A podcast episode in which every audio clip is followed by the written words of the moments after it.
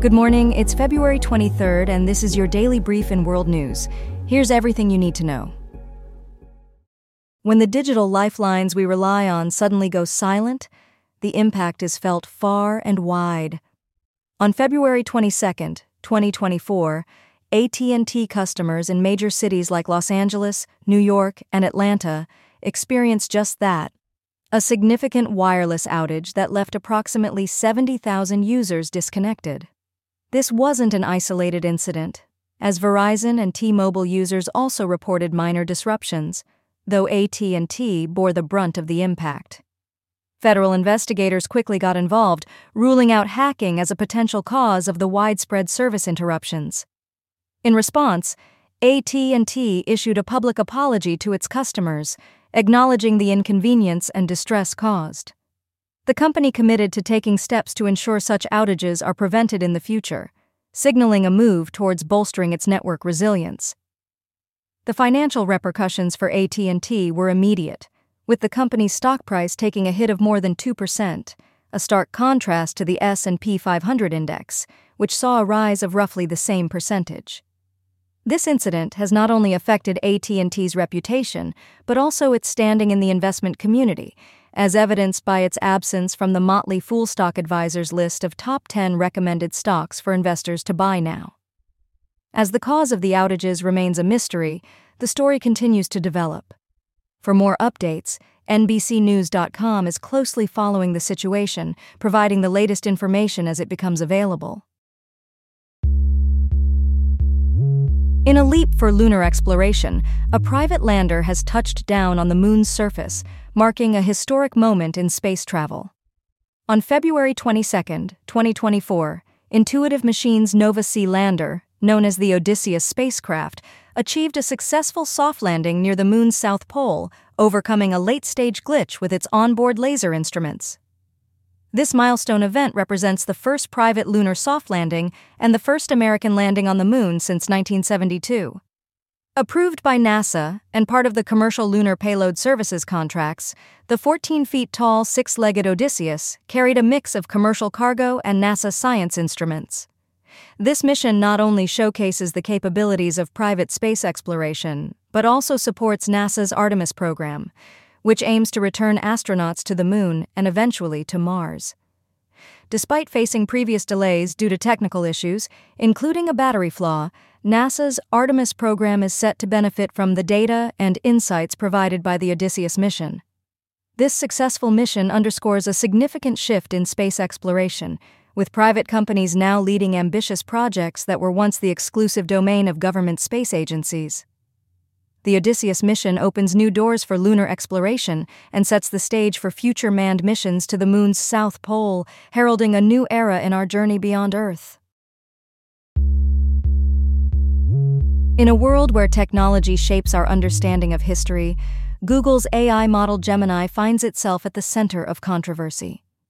The tech giant has pulled the plug on Gemini's ability to generate human images after it produced historically inaccurate representations of people of color in World War II German uniforms.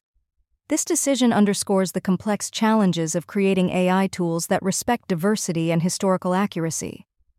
The backlash began with screenshots showing Gemini's results for prompts like Generate an image of a 1943 German soldier which unexpectedly displayed black, Asian, and indigenous soldiers in Nazi uniforms.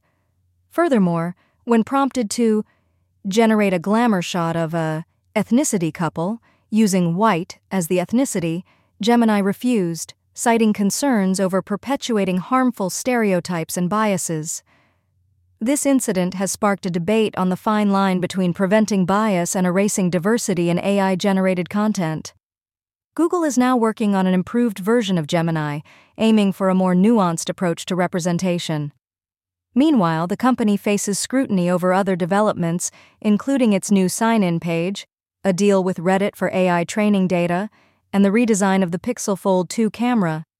Amid these controversies, Google's advancements, such as the sentence finishing AI in Chrome, highlight the company's ongoing commitment to innovation. Yet, these recent missteps raise questions about the need for more rigorous oversight in the development of AI and image generation technologies. In a poignant meeting that underscores the ongoing struggle for democracy and human rights across the globe, President Joe Biden sat down with the family of Russian opposition leader Alexei Navalny. This encounter not only highlighted the personal tragedies behind political repression, but also set the stage for a significant policy announcement. Biden met with Yulia Navalnaya and her daughter, offering condolences and affirming the United States' support for their fight for democracy in Russia. This meeting comes at a critical time as Yulia Navalnaya has publicly accused Russian officials of pressuring her to secretly bury her husband, a move that starkly illustrates the Kremlin's attempts to silence opposition. In response to Navalny's death and the ongoing conflict in Ukraine, President Biden announced plans to impose new sanctions on Russia. These sanctions aim to target the country's defense and industrial sectors, as well as its economic revenue sources, holding President Vladimir Putin personally responsible. This move signals a significant escalation in tensions between the U.S. and Russia, emphasizing the personal accountability placed on Putin Amidst these developments, concerns about President Biden's age and his ability to serve a second term have surfaced, alongside issues related to his handling of classified documents. Despite these challenges, Biden's administration is pushing forward with its stance against Russia. However, skepticism remains about the effectiveness of further sanctions, given Russia's resilient economy and thriving arms industry. The situation raises questions about the potential need to arm Ukraine in order to counter Moscow's actions more effectively. In a surprising twist, former President Donald Trump has compared himself to Navalny, claiming both have been persecuted. This comparison adds another layer to the complex narrative of global politics and the fight for democracy and human rights. In a move that's stirring debate across Germany and beyond, CSU leader Markus Söder has openly criticized the German government for its hesitation to supply Ukraine with Taurus cruise missiles, labeling the reluctance as a shame during his visit to Stockholm. This criticism comes amidst the backdrop of the German Bundestag's decision to reject a proposal specifically aimed at delivering Taurus missiles to Ukraine, with only 182 out of 667 members voting in favor. The heart of the controversy lies with Chancellor Olaf Scholz and parts of the SPD, who express concerns that supplying Taurus missiles could escalate the conflict with Russia. Despite these reservations, Germany has pledged to be the second largest supplier of military aid to Ukraine, following the United States, with plans to provide more than 7 billion euros in weapons deliveries. However, the Bundestag's recent actions reflect a nuanced stance supporting a motion for Germany to send additional long range weapons to Ukraine without directly mentioning Taurus missiles. This decision underscores the internal disagreement within the German coalition government regarding the extent and nature of military support for Ukraine in the face of Russian aggression.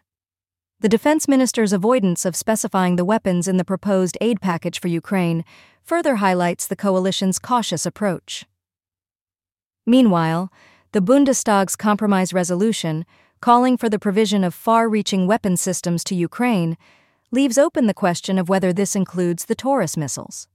This ongoing debate not only reflects the complexities of international military support, but also the delicate balance Germany seeks to maintain in supporting Ukraine while avoiding direct involvement in the conflict.